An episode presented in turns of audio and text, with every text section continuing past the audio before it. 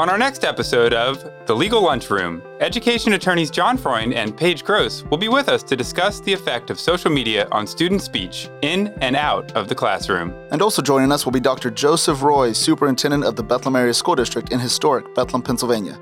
Doctor Roy will talk with us about how social media can either disrupt or bring together a school community. We hope you'll tune in.